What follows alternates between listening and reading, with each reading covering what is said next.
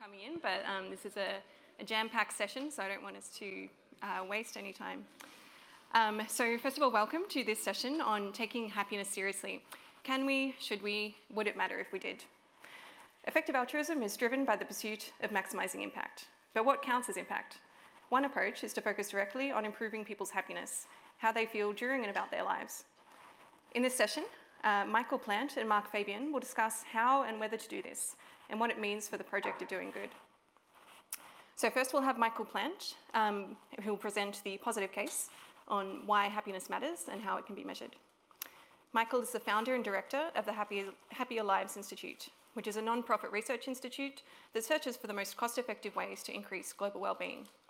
He's also a postdoctoral research fellow at the Wellbeing Research Centre in Oxford, and he has a PhD in philosophy from Oxford, um, and his thesis, which thesis, which was on philosophical issues related to effective altruism, was supervised by Peter Singer and Hilary Greaves.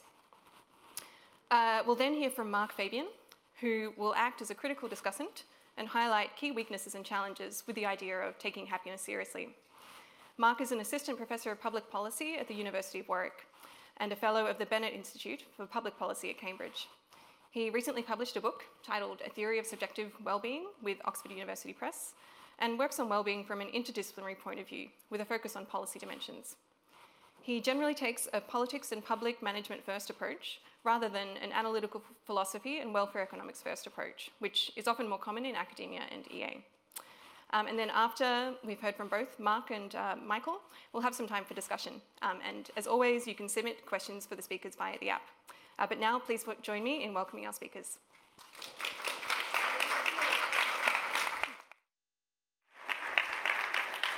Those, those lights are brighter than they thought they would be. Uh, hello, everyone. Thanks very much for coming.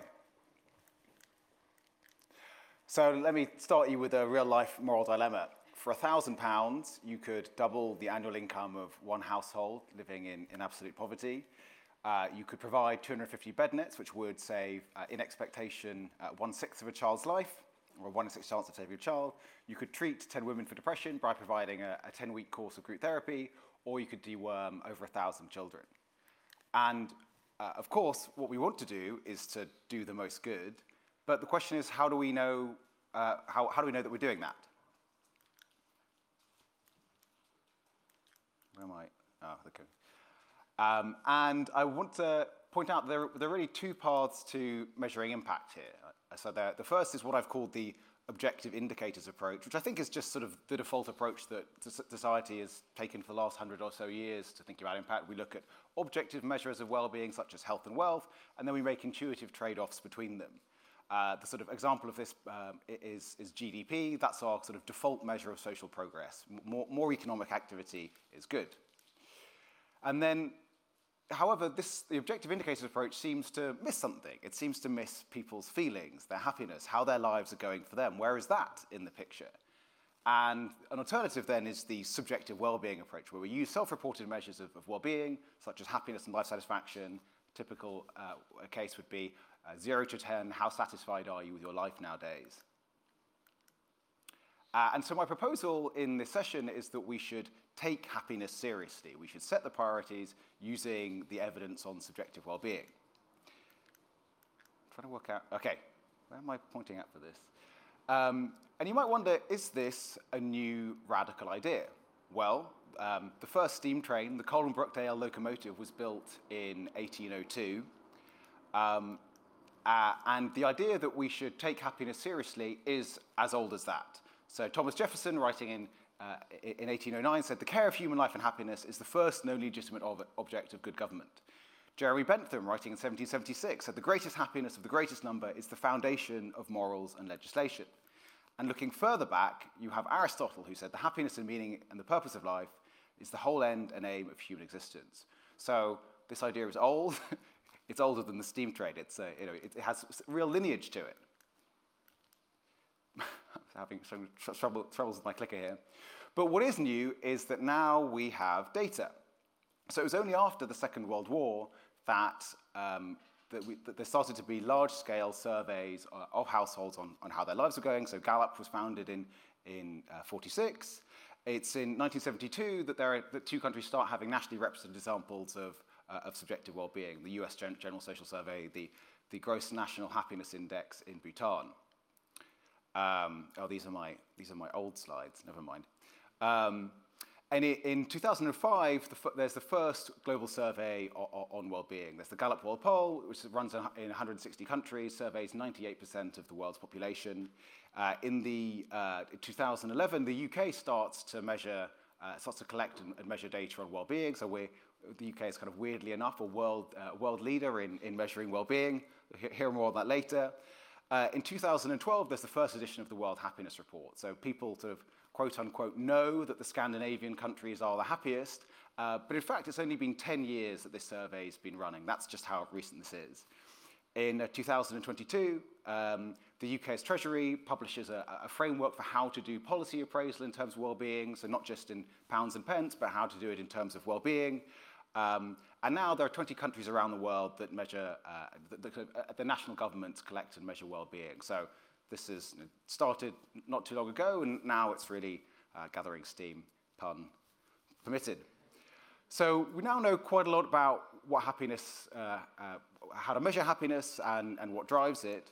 But what I don't think we know very, so much about is what the priorities are. Uh, so this project of taking happiness seriously hasn't, hasn't yet really really taken off. We, um, and when I was, I was looking, uh, well, I started to looking, uh, look into this when uh, I started my PhD in, in 2015, and I, I found myself, I really believed in the ideas of effective altruism. We should do the most good we can with our resources.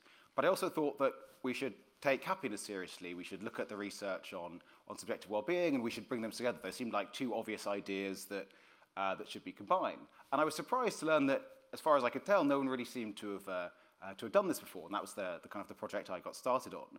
Now, in retrospect, maybe I shouldn't have been so surprised. I think it would have been difficult um, to do it really much earlier because just there, there wouldn't have been the evidence available, but uh, now there is.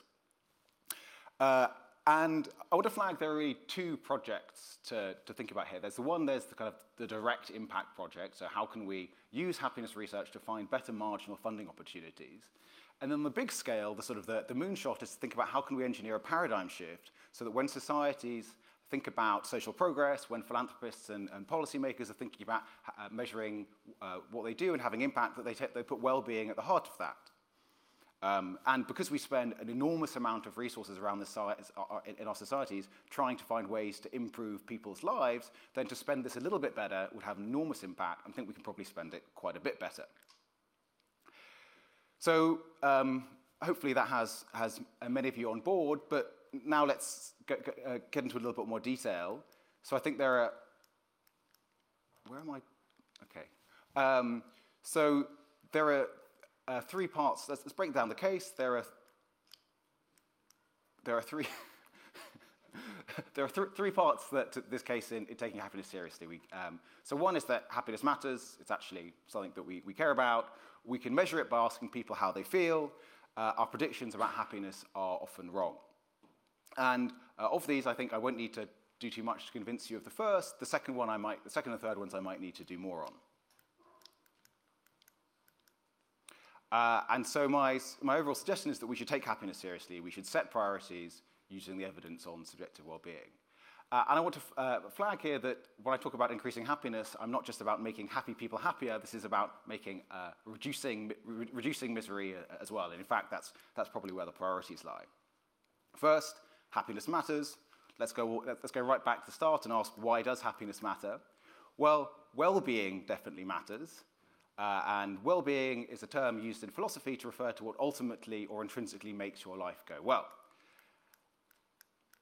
And um, wealth and health are only, we usually understand them as being instrumentally good for well-being. Uh, we want to be richer, not just because being richer is good, but we want to be richer because we think that will improve our well-being. And so now we can ask, well, okay, we care about well-being, sure, but what is well-being? And philosophers have three theories uh, of well-being. This comes from, from Parfit, the canonical list. So one is preference satisfaction. Your life goes well to the extent that uh, you get what you want. The second is hedonism. Your life goes well uh, to the degree that you're happy, you have overall positive experiences. And the third is the objective list. Uh, there's more to life than happiness and desires. Maybe there are other, some more objective things, such as lo uh, love, knowledge, success, meaning. Um, but I don't think I don't need to convince you that happiness is the only thing that matters to convince you that it matters. You don't need to be a, a, to be a hedonist to be concerned about this. I mean, everyone thinks that happiness matters to some extent. And if you didn't think people's, people suffering their, their, their misery was some part of your moral theory, then I think that would be absurd, monstrous. I think you'd really have missed the point about what ethics is about. Yet, standardly, when we, um, when we put our priorities together, we don't tend to kind of directly account for, for the human experience in doing that. So, uh, how, do we, how do we do this? Well, one way which is really common and you're probably uh, very familiar with is the quality adjusted life year. Uh, it's a way of measuring quality and quantity of life. Um, and, and, the way these, these numbers are, are, constructed is that people are asked to engage in hypothetical trade offs. So, you know, how bad would it be if you like, lost your leg compared to living a certain number of years in, uh, in perfect health? But the, the problem with these is that these are asking people to make predictions about how, what, they would, what they would choose about experiences they haven't yet had. And, what, and one thing we probably really want to know is, well, how bad is it if your leg falls off? Like, what actually, how does that really affect your, your well-being as you live it? And that's the, the bit which is missing out of QALYs and, uh, and disability-adjusted life years as well. Um, so this approach in, you know, taking the objective indicator approach, it's common outside, inter- uh, outside effective altruism. It, uh, it's kind of been the, the, the, workhorse within it. So this is how, how, how GiveWell has been doing things uh, looking at years of doubled income and comparing that against the value of a life saved. Um, and I don't want to kind of beat up on GiveWell here. I, they, have done a, an enormous amount of amazing work. I find what they do really inspiring. And they're using the, the sort of objective measure, measures which are just kind of common in society. But I think um, we, can, we can do better. We, there, there, are now better methods that we can use, and we should move to moving those. Okay, so a, a response to this is, uh, well, you know, fine, I guess, I guess we do care about happiness, but you know, we're going to have to stick with these objective things because we can't really measure it. And so my response is, well, well we can. Um, the Office of National Statistics in the UK, this is how, how, how, it, how, how we do it here.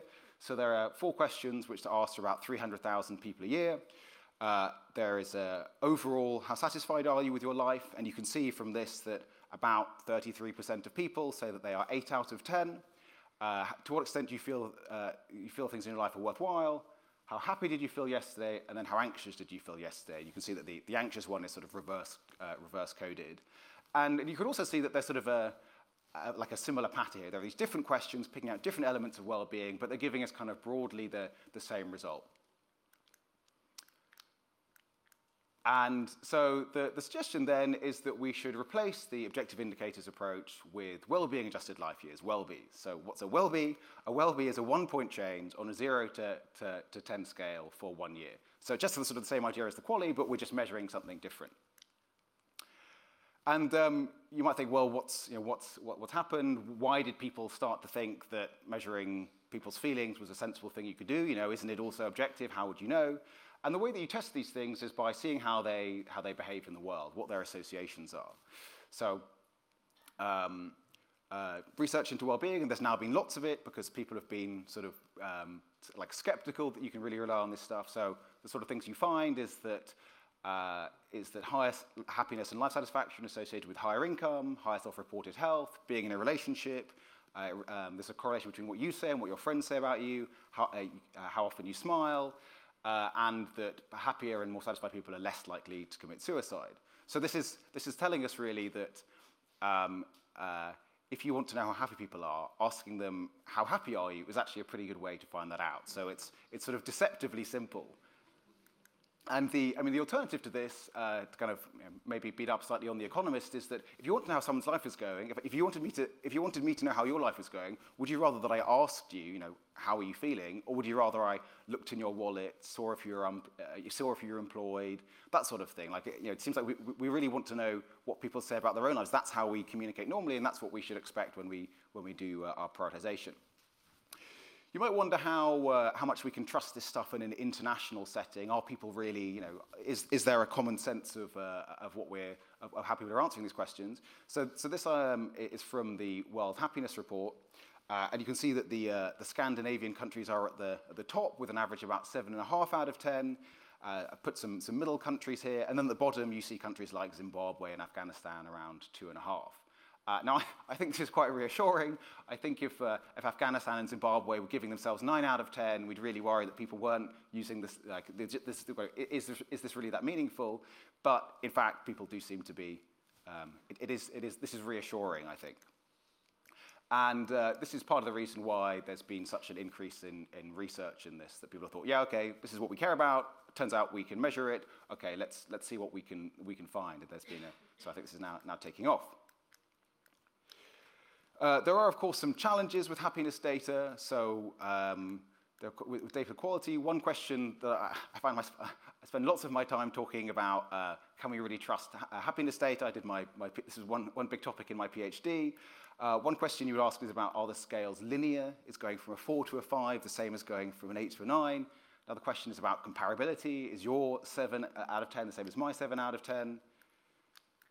I'm not, not loving this clicker. Good luck with this, Mark. Um, uh, questions of data availability, particularly in, in low-income countries. So if you just don't, you know, you want the survey data, but it's not there, so what do you do? Uh, and then there are questions of I've called these data interpretation, but you might think these are moral philosophy, just sort of straightforward moral philosophy questions. So you've got happiness and you've got life satisfaction. If they differ, what should you choose? How do you trade them off? How do you think about improving, uh, uh, trading off, uh, increasing quality of life against quantity of life? Um, and I think these aren't unique challenges. I mean, eh, whatever you measure, you're going to have some, some issues with it. I think the issues here are, uh, are not obviously much, much worse than they would be if you were taking the, the alternative approach, although We'll see, see what Mark says. Um, and the sort of overall uh, flavor of response to this is to say that I think we should take, we should think something similar about the well-being approach that Winston Churchill said about democracy, which is just it's the, it's the, it's the worst method apart from all the others that have been tried. We shouldn't let the perfect be the enemy of the good here. Uh, there's, there's some really useful information we can gather, which currently we're not making that much use out of. Uh, the third bit is that our predictions about happiness are, are, are often wrong. Okay, so, so why think that? You might think, okay, look, we, we care about this, we can measure it, but you know, why bother, aren't we? You know, we were just getting it right at the moment. And the kind of boring but obvious claim here uh, is, uh, is one of the ones which was the genesis of effective altruism. So uh, Toby Ord comparing different interventions in global health measured in terms of disability-adjusted life years, which is sort of a sister of QALYs, uh, found that there's a, a really big difference between the best things and then things which are good. And we don't know in advance what they are, so we should do research. So hopefully that, you know, the, the idea we might be wrong and we should find out and look at the evidence is, is not too much of a hard sell.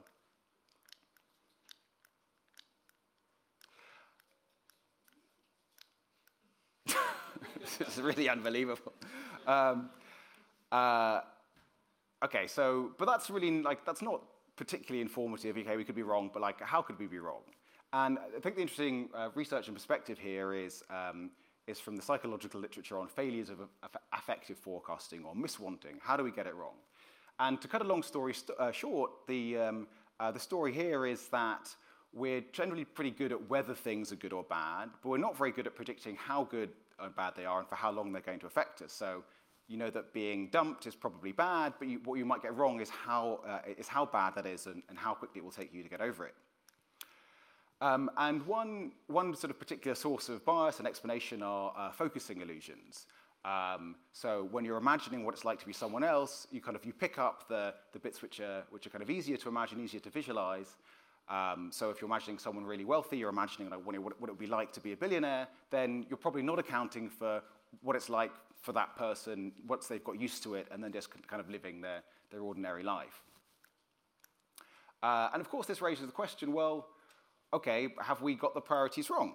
Um, it might just be that there's a bit of bias, but a bit of bias might not be enough to, to actually change what we're doing. Uh, and that's actually what, what, got, uh, what got me looking into this um, uh, during my PhD. Uh, here's, here's a picture of me um, giving a talk at Effective Altruism Global in, in 2017, full of uh, youth and vigor before effective altruism stripped it out of me.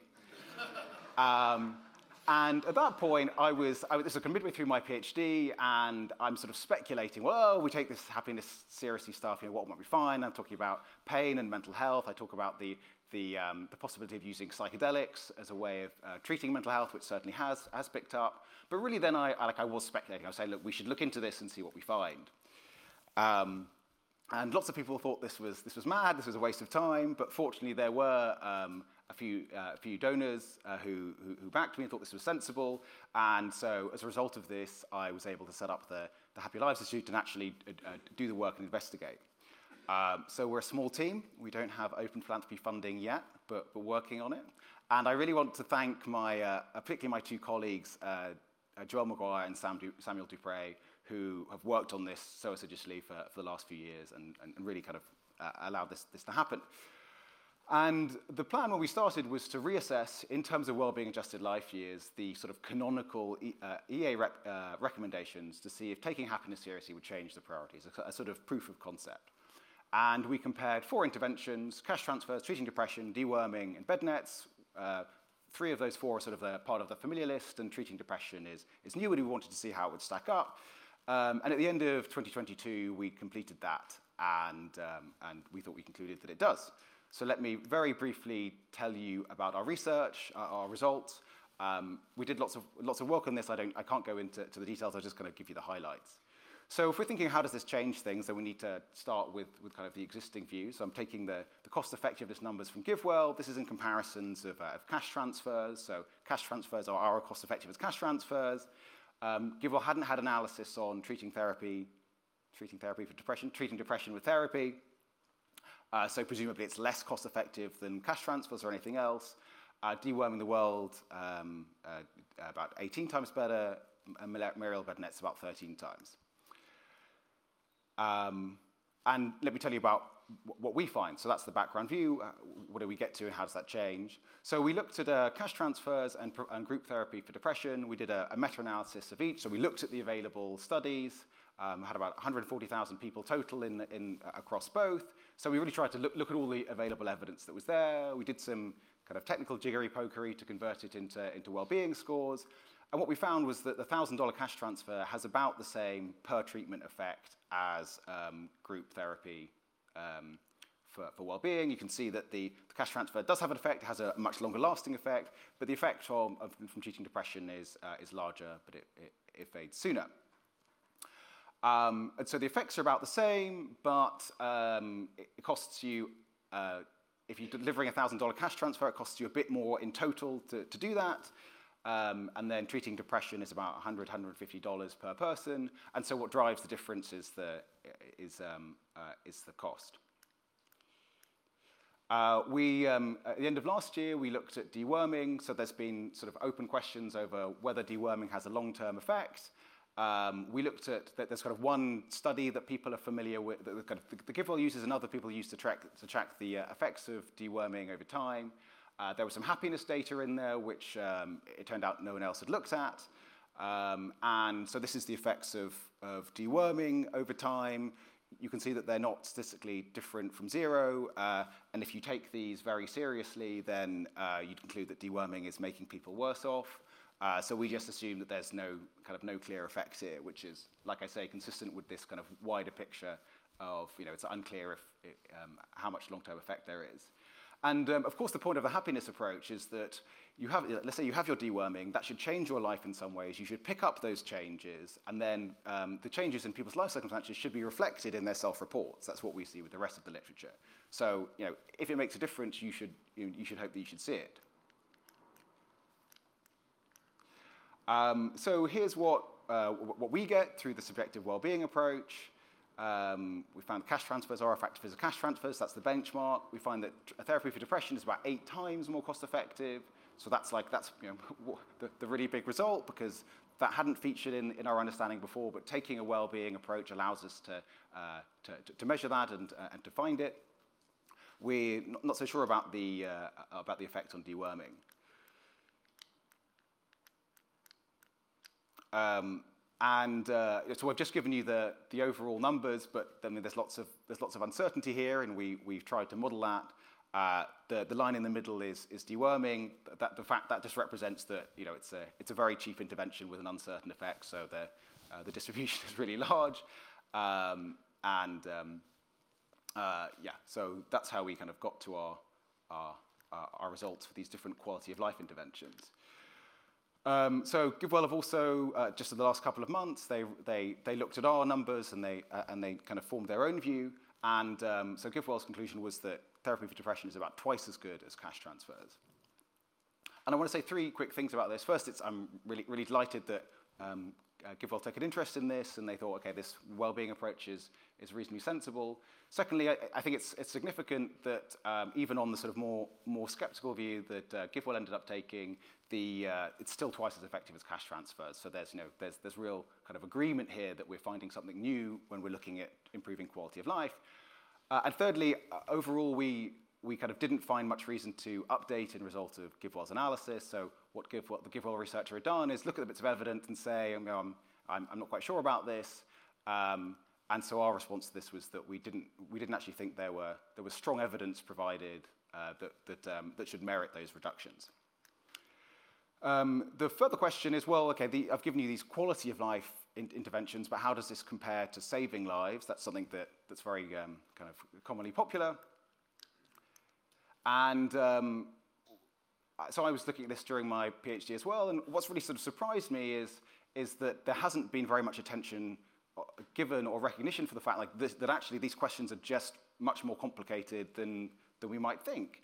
So I'm, I'm not going to go through all of the details, but there are different um, philosophical issues about how bad death is. Does life sort of start at birth? Do you, uh, is, it, is it worse to, is it better to save a, a young child than a, than a newborn? Uh, it should be maybe, it, should be more interested in living well than in living long. And there's a further question of kind of where, where the neutral point is. When is life as good as death? If you're putting it on your 0 to 10 scale, is it 0 out of 10? Is it 5 out of 10? Is it somewhere in between? How do we know? And these are genuinely difficult questions. So there is no sort of one simple answer for how to do the comparison.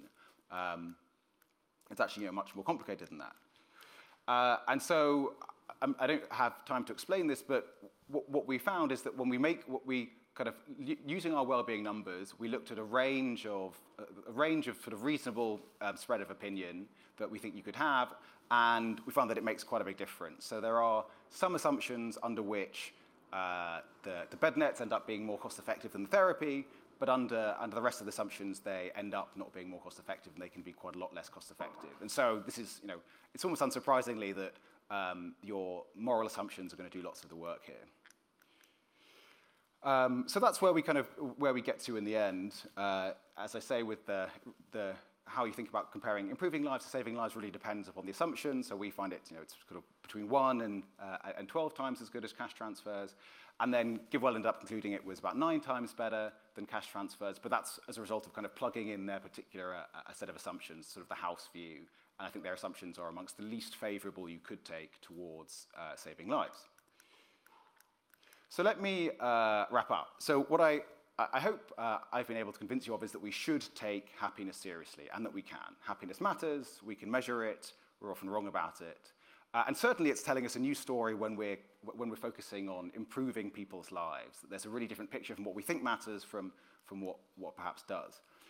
In the Happy Lives Institute, our, um, our next steps um, are to search for even more cost-effective interventions and organizations. We currently have one charity that we recommend, which is Strong Minds.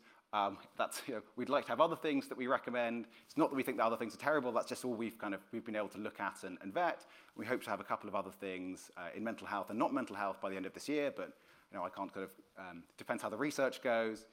Want to do foundational work on developing the well-being methodology, so working out some of the kinks, such as, you know, is your 7 out of 10 the same as my 7 out of 10? And then kind of broad global priorities research. Um, so, you know, one thing I'm, I'm sort of starting to think about is, you know, how can, how, or if, uh, if and how can well-being, the well-being approach help us with issues related to artificial intelligence? Is it part of the alignment problem? Maybe.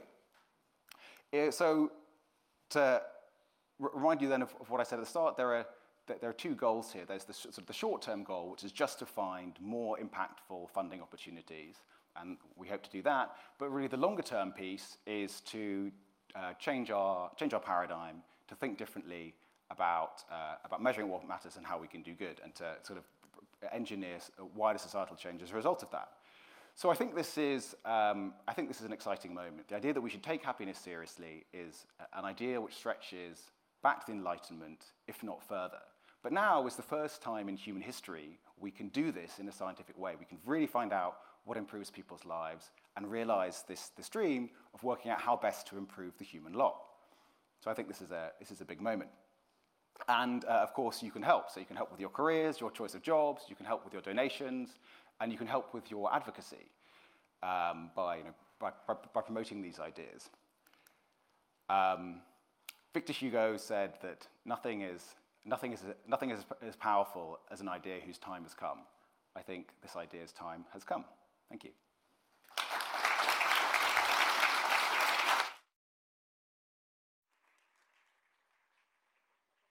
It's the things I said. I've got some references to things I said, which I think you can find through the swap card app.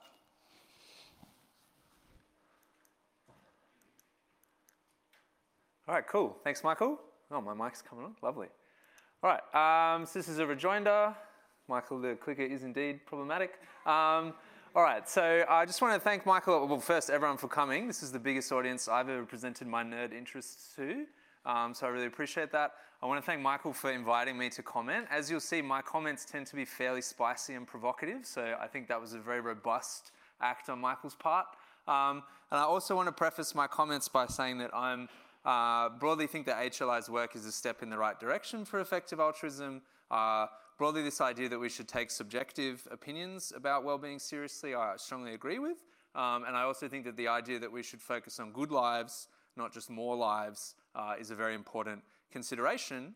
My concerns are more about happiness and life satisfaction as ways of cashing out well-being. I don't think that's a particularly good definition. Um, I really don't like life satisfaction scales very much at all. Um, but as Michael said, if you knew how the sausage was made on income measures and preference satisfaction measures, you might also be very concerned about them.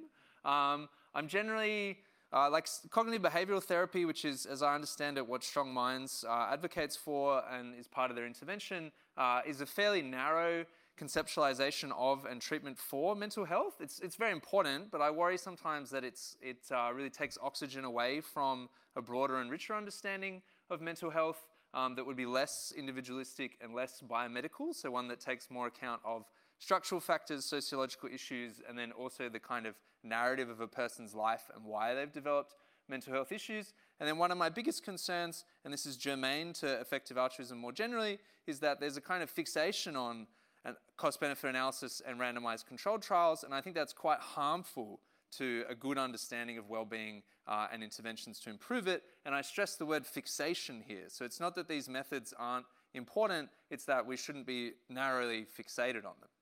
Um, okay, so uh, as uh, Bridget very kindly mentioned, I do have this book out um, where I talk a lot about all sorts of different theories of well-being and propose my own. I'm not going to talk about it today.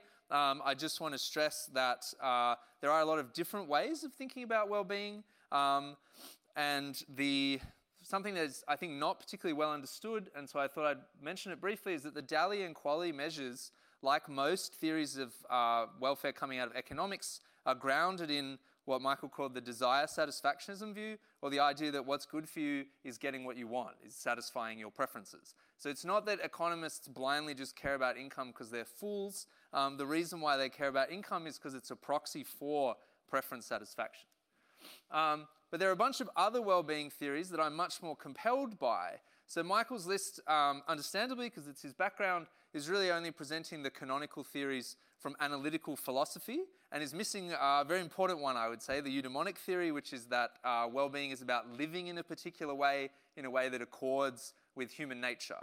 I don't really like the Aristotelian version of that, um, but out of psychology, you get eudaimonic theories that are what I would call functionalist. So they really take seriously the kind of organism that a human is, what we have evolved to be, what it means for that organism to flourish, um, what it means for it, it to be going well. Um, and I think it's quite important for us when we think about mental health in particular, but also broadly when we conceptualize good lives, to have this kind of rich functionalist account in there. I think it's also very important to bring in the perspective from geography, sociology, epidemiology, which is broadly that well-being is an emergent property of complex social environmental structures or systems. So individual well-being is a function of the setting in which that individual is, and the well-being of that setting, so the well-being of a community or a village, for example, is a function of the individuals in that setting. Uh, and we need to take seriously that kind of structural interaction. Um, I think both of these perspectives are especially crucial for understanding mental health, um, less so perhaps for understanding happiness. I think also worth um, just giving a brief shout out to the capabilities approach. The capabilities approach is the dominant theory of well being in development policy and development studies globally. And it's basically the idea that well being is a matter of having a larger option set of possible lives from which to choose. So we're trying to expand what people can do with their life, what people can be in their life by giving them education, health, political enfranchisement, these sort of things. All right. Now, uh, the typical reaction of philosophers to these kind of perspectives coming out of um, psychology and geography and etc. is to say, oh, well, this uh, you're getting your intrinsic, what's intrinsically well-being and what's merely instrumental to it confused. So you're you're collapsing well-being as an outcome with the causes of well-being. And the rejoinder to this in this kind of psych literature is to say that this is a false distinction that actually the ingredients and the outcomes are bound up in such intimate ways that it's very difficult to separate them conceptually. And more importantly, that it's not useful, it's not a constructive thing to do to separate them. So I'll try to give you one example um, when we're thinking about the economic definition of well being as preference satisfaction. So economists would argue that what makes your life go well is satisfying not any old preferences, but rational preferences, well laundered preferences that you've really thought about and digested. And this cashes out very nicely when we're th- looking at optimal gambles. So, when we're, when we're thinking about things like how to save for retirement, and you're thinking about the interest rate and how much money you have to invest and this kind of stuff, you can really think about that in formal, rational, mathematical terms. But it doesn't work well for most preferences that you have in your life. So it doesn't work well for thinking about what occupation should I have? What university should I go to? Who should I be friends with? What should my hobbies be? These kind of questions are not optimal gambles really in any way. They're things that we think about when we're thinking about how to be rational about those preferences. We might think of something like do these preferences, do satisfying these preferences integrate, so harmonize my reasons so, why do I think this is a valuable thing to do with my time? My motivations. Do I actually get out of bed and go and do it on the basis of my reasons? And then my emotions. So, when I'm engaged in these things, do I feel good about it? Do I feel good about it? If you are engaged in a bunch of stuff that you think is very reasonable, um, you've been convinced by, I don't know, Peter Singer that you should do it, um, but you're really struggling to find the motivation then you're not particularly well harmonized, and it's going to be very hard for you to maintain that behavior. Equally, if you're doing something that um, I don't know, you have a lot of motivation for, perhaps because your parents are really putting a lot of pressure on you to do it, um, but it just makes you feel kind of crap, like you don't enjoy doing uh, scales on the cello or the piano, then again, you're not going to be able to sustain that uh, motivation. You're going to feel bad about your life. You're probably going to think your life is not going well. So we're going to be looking for preferences that make sense of all these different aspects of our psychology. And we can see there that a lot of these distinctions that philosophy makes kind of collapse um, when we take a step back from thinking about what well being is to thinking about how we get it. Um, so when you're thinking more practically, you find that you need to think about hedonism and mental states. You need to think about the process, so this eudaimonic idea of how are we living. You need to think about what your preferences are and what your goals are in life, what you're trying to achieve. Uh, and you also need to think about all those items on the objective list that Michael mentioned, like knowledge and virtue, that help you achieve those things.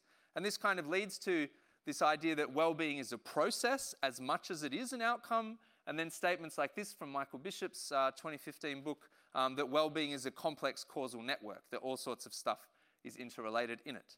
Oops, I went too far. All right, now your reaction to this might be, Mark, this is all getting way too complicated.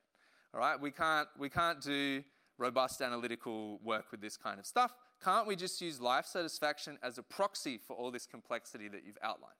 Can't we just do some randomized experiments, use some powerful statistical methods, and then we can, all things held constant, away all this structural sociological stuff that you're banging on about, and then we can just do some rigorous analysis? Now, I have some sympathy for this take, so particularly that at the moment we assume away um, in cost benefit analysis using income a lot of important stuff like loneliness because we're not trading loneliness in markets and so we can't put a price on it. And doing life satisfaction analysis allows us to fold more of these important things into our policy analysis. But broadly speaking, I think this is the wrong way of thinking about what we're doing here.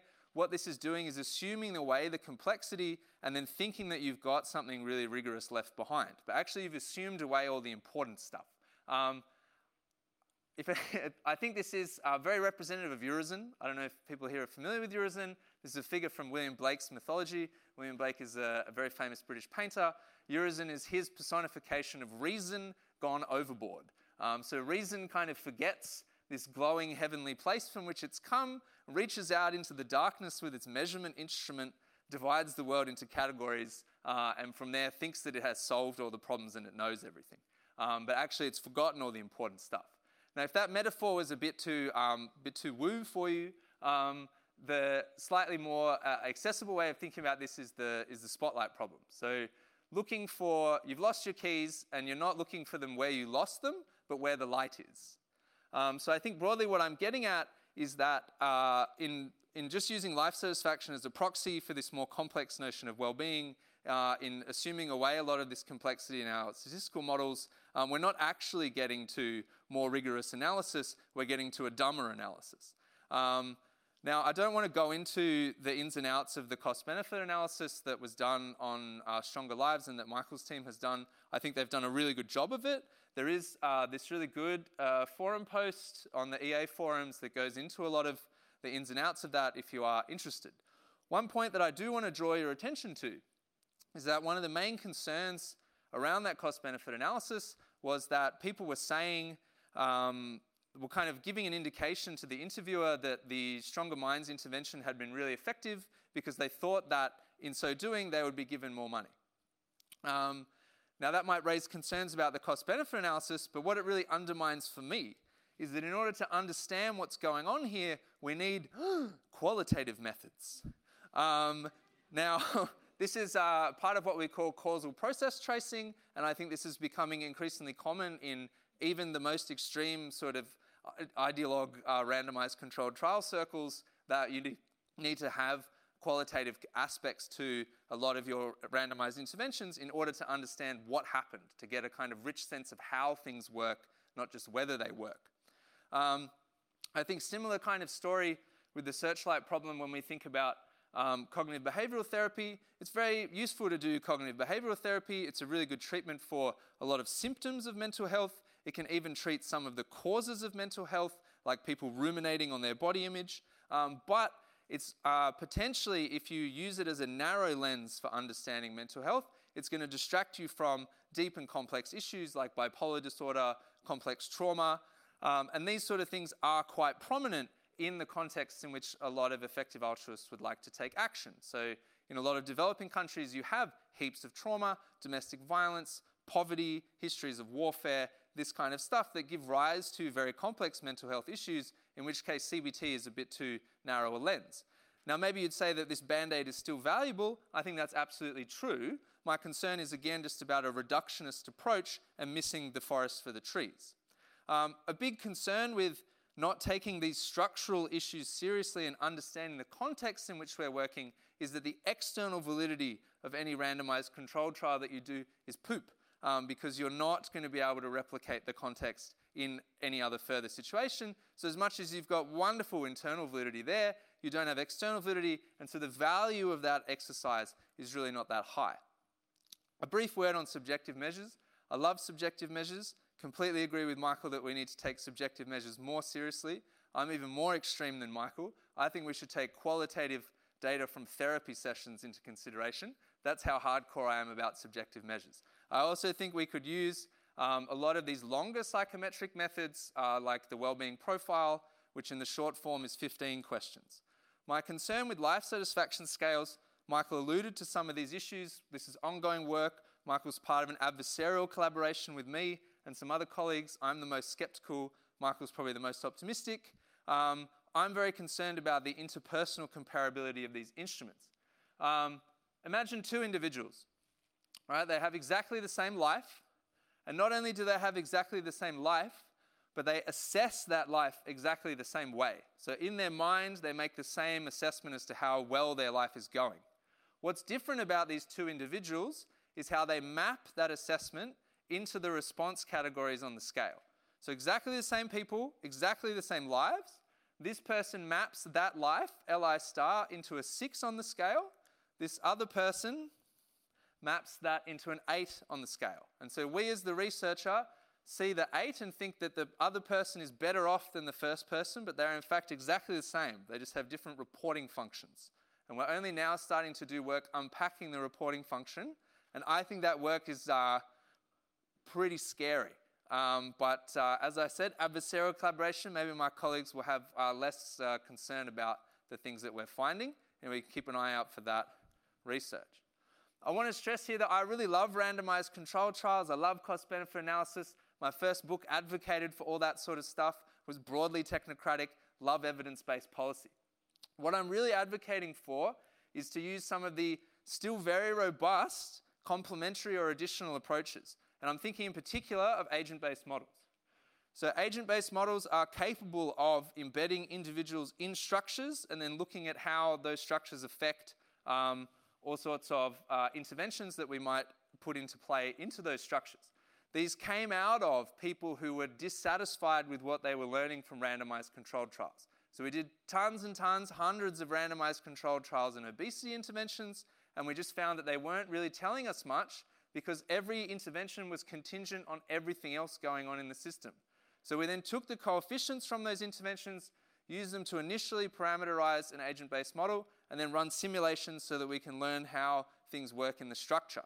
So I'm not suggesting that uh, HLI and the effective altruism movement more broadly needs to use really woolly, like sample size of five qualitative methods, but I am suggesting that we need to use agent based models, causal process tracing, and some of the more sophisticated mixed methods that are out there. Um, this is not something that you come across in the economic space at the moment. So I think broadly we need to get out of the economic space and into the wider discourse.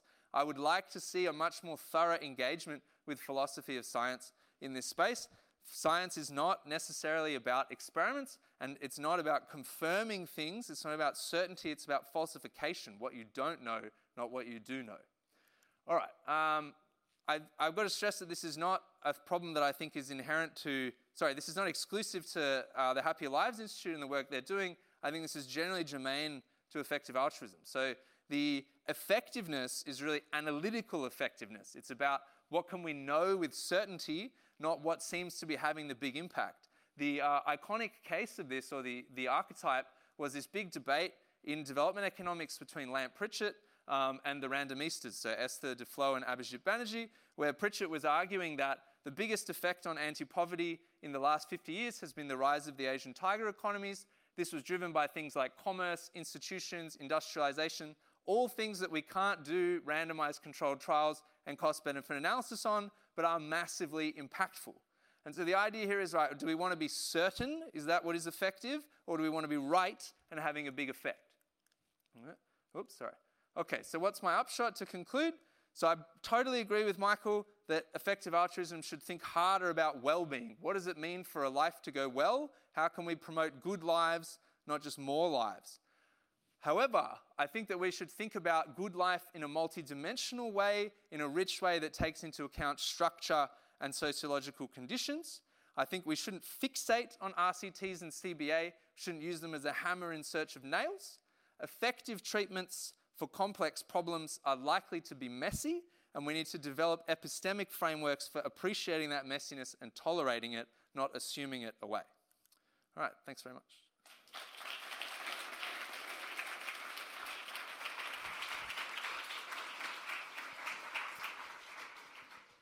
Okay, great. Thanks so much for that, Mark and Michael. Um, we don't have that long. Oh, we've got maybe 10 minutes for questions. So if you do have questions, please submit them through the Swapcard app. Um, but maybe just to start, uh, Mark, I might start with you. Yes. And um, uh, I think you know one of your last points was that effective treatments for complex problems are likely to be messy. Um, do you think that this messiness, messiness, means that we shouldn't be trying to, to find solutions that, sca- that could scale? Or do you think that, um, I guess, scaling is incompatible with, I guess, the, the complex and messy reality of the world? All right, yeah, thanks. Good question. I guess there's two, two things that come to my mind here. So the, the first one is that if you have a small scale intervention, which I think is, is mostly what effective altruism and GiveWell kind of works on, like deworming is a discrete intervention that you do. And then if it works in, in a pilot, then you scale it up to a much larger scale. Uh, I think you can do that even with messy interventions that are hard to evaluate and hard to understand fully, um, it's not, it's not, the scale doesn't affect the issue of messiness. The, the messiness is around how certain you can be in what's going on.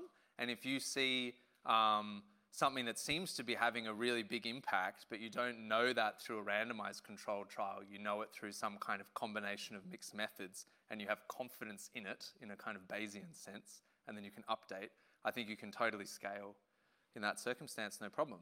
The other thing that comes to my mind is that a lot of the really effective interventions are scale interventions. I think that's kind of Pritchett's point is that um, when you're thinking about industrial policy or coordinating foreign direct investment, that's a very high scale intervention. Um, it can't be done at a small scale. Um, but precisely because it's so high scale, because it's macro, you basically can't approach it experimentally. Um, and so in that case, again, you're going to be messy, you're going to be a bit uncertain, but I think that's fine. Yeah, okay. Michael, is there anything you want to say on that? or? Yeah, so I, I actually don't uh, enormously disagree with, sorry, that's disappointing, I don't enormously disagree with, with Mark over this. I mean, so I think it's, um, it's in some ways, Mark is sort of pressing the um, kind of systemic change uh, objection to, to effective altruism. Um, you know, let's think big rather than you know, focus on atomic changes. Um, and so the, the kind of project um, HLI's been playing is very much in, in the vein of the, the man under you know, under lamppost looking for his keys. So we're doing we're, we're seeing where people are. We're doing apples to apples comparisons. We, you know, if we if we're looking at if we care about apples anyway, then we'll you know we'll, we'll compare to them um, you know, to, to, to, some other ones, and that's what we what we've done. But I you know I, I sort of I, I have sympathy with the, the idea that you know you should think about uh, th- thinking at larger scale. I don't know exactly what I would kind of uh, recommend in that vein, taking a subjective well-being approach, but I would you know I, w- I would like to to to look at um, uh, policies um, changes and you know, what philanthropists can, can suggest there, in addition to just you know, small scale bits and pieces. Yeah, okay. Um, I guess talking about comparisons, we've got a question here about whether WELLBYs can be converted to QALYs, um, and if there's been any research looking at the, if there's, um, I guess, correlations between the two. Yeah, so, so there's, um, I can't kind of give you exact sort of details and specifications, but part of the, what kind of motivated the well-being approach is that um, some sort of indicative evidence on this is that when you ask people to engage in trade-offs for QALYs, people might say that some difficulty walking is about as bad as moderate anxiety or depression uh, when they do the trade-offs. And if you think about it, that, that, that, just no way that's right. Uh, it can't possibly be the case that really the, um, they have the same effect on people's subjective well-being. Um, and so the bit that seems missing from the QALY relates to this challenge with hypothetical trade-offs and affective forecasting. We're sort of not very good at imagining people's inner mental lives. We're much better at the kind of the, the things we can picture in our mind. So the sort of the, suge- the broad suggestion, the motivation is that QALYs are going to underrate uh, mental health, pain, kind of inner anxiety and suffering, and they're going to do much better. They're going to be sort of overrating the, the stuff you can you can see, like you know having your leg fall off. Yeah. But um, isn't anxiety and depression included in quality evaluation? Uh, yeah, but it's one of the it's one of the parts of the QALY. Yeah. So there's there's other things there as well. Okay, so it's not given enough weight, perhaps. Yeah. Okay. Um, so I think both of you kind of alluded to the evidence for strong minds, and we've got a question here about, um, I guess, the strength of the evidence. So, Michael, how confident do you feel about the effectiveness of the uh, Strong Minds program?